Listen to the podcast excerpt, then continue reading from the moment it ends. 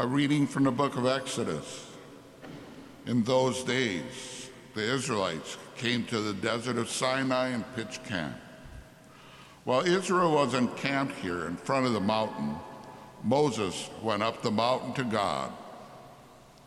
Then the Lord called to him and said, Thus shall you say to the house of Jacob, Tell the Israelites, you have seen for yourselves how I treated the Egyptians and how I bore you up on eagle's wings and brought you here to myself. Therefore, if you hearken to my voice and keep my covenant, you shall be my special possession, dearer to me than all other people, though all the earth is mine. You shall be to me a kingdom of priests, a holy nation. The word of the Lord.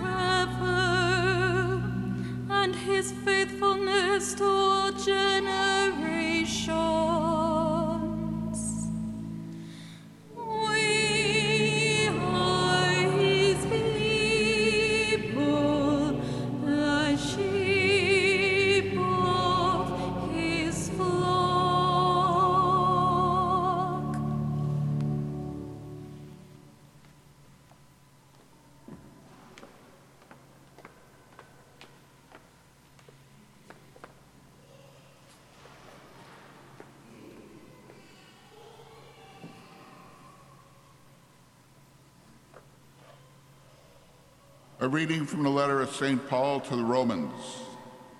Brothers and sisters, Christ, while we were still helpless, died at the appointed time for the ungodly. Indeed, only with difficulty does one die for a just person, though perhaps for a good person, one might even find courage to die. But God proves his love for us in that while we were still sinners, Christ died for us. How much more then, since we are now justified by his blood, will we be saved through him from the wrath? Indeed, if while we were enemies, we were reconciled to God through the death of his Son, how much more, once reconciled, will we be saved by his life? Not only that, but we also boast of God through our Lord Jesus Christ, through whom we have now received reconciliation. The word of the Lord.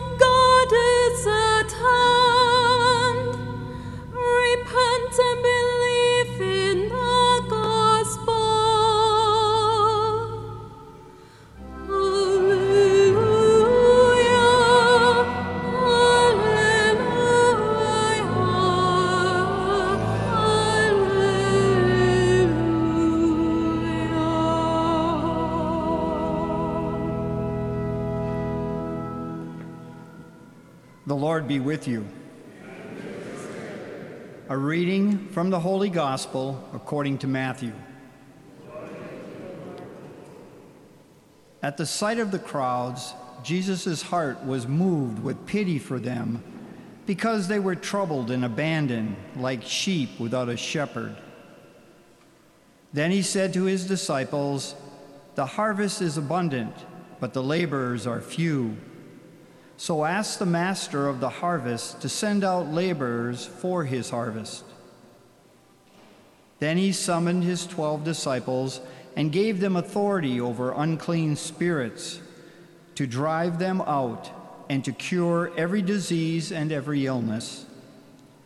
The names of the twelve apostles are these First, Simon called Peter and his brother Andrew, James, the son of Zebedee and his brother John, Philip and Bartholomew, Thomas and Matthew, the tax collector, James, the son of Alphaeus, and Thaddeus, Simon from Cana, and Judas Iscariot, who betrayed him. Jesus sent out these twelve after instructing them thus Do not go into pagan territory or enter a Samaritan town Go rather to the lost sheep of the house of Israel. As you go, make this proclamation The kingdom of heaven is at hand. Cure the sick, raise the dead, cleanse the lepers, drive out demons. Without cost you have received, without cost you are to give. The Gospel of the Lord.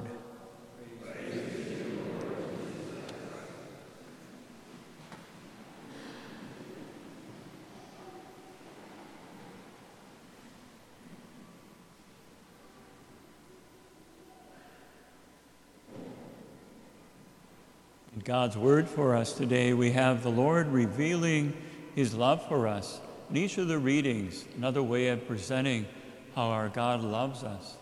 In the first reading in the Old Testament, the Lord says to his people, If you keep my covenant, you'll be a people more precious to me than all other nations, all other peoples. The Lord choosing us to be his own people. And then we have, of course, in the second reading, St. Paul saying how God proves his love for us, that while we were still sinners, Christ died for us.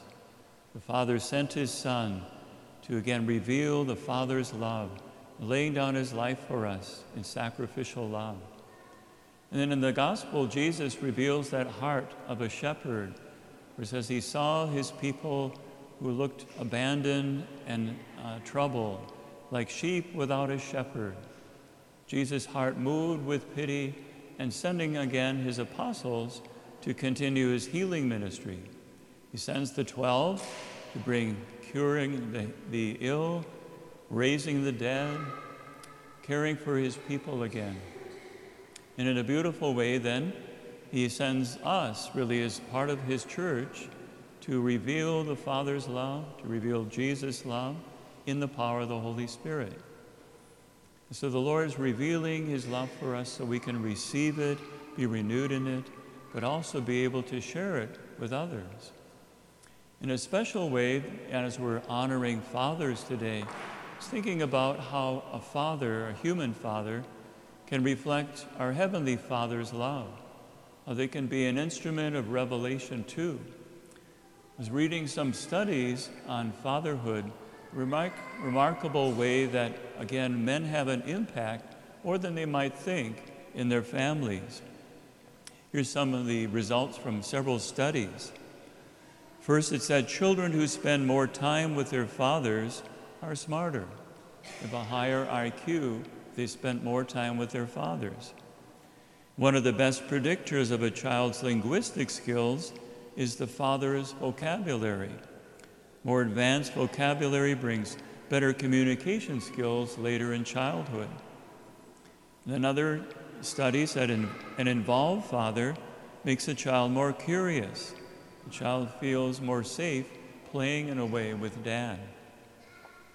The children who play with their father have better social skills. And a supportive father makes a daughter more responsible.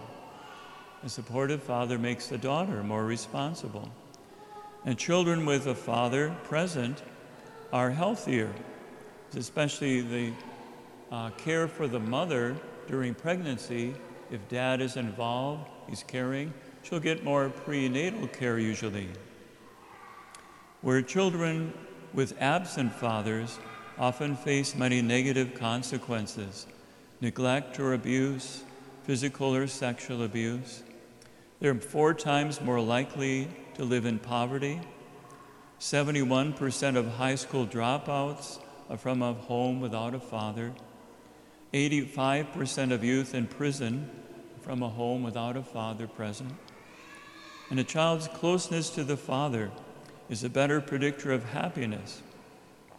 So, again, the importance, the impact of a father, powerful ways that you men, as fathers and dads, can reveal the Father's love, faithfulness, and encouragement. There's a study also about the effect of a father his going to church or not, how that plays out in children. It's said that if a father does not go to church, even though the wife does, only one child in 50 will become a regular worshiper. But if a father does go regularly to church, regardless of what the mother does, between two thirds and three quarters of the children will attend church as adults. So, Father, practicing the faith is a powerful impact again, an encouragement for our children to follow that Father's example. And of course, this, along with a mother's many different gifts, the healing power of the Lord in families and homes. And again, think of our culture, how wounded it is, how much a need of fathers and mothers' love, how much that stability can make a difference. So the Lord wants to remind us of that and help us again be instruments of revealing His love. The older that I get, the more grateful I am for my own father and the gifts he shared with me and my brothers. How my dad was one of those in what we call the greatest generation. He was a uh, Navy pilot in World War II. And most of his life, he worked as a rural mail, uh, rural mail carrier.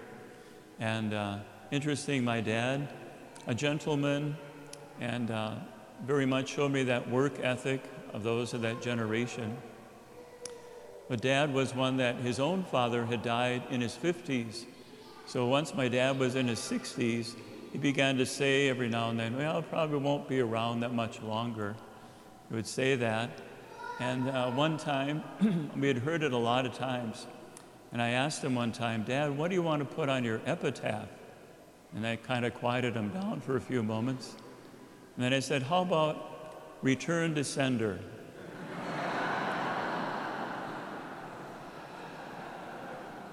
he lived to be 83. The Lord wants to, again, help us grow as men to be good witnesses of a father's love.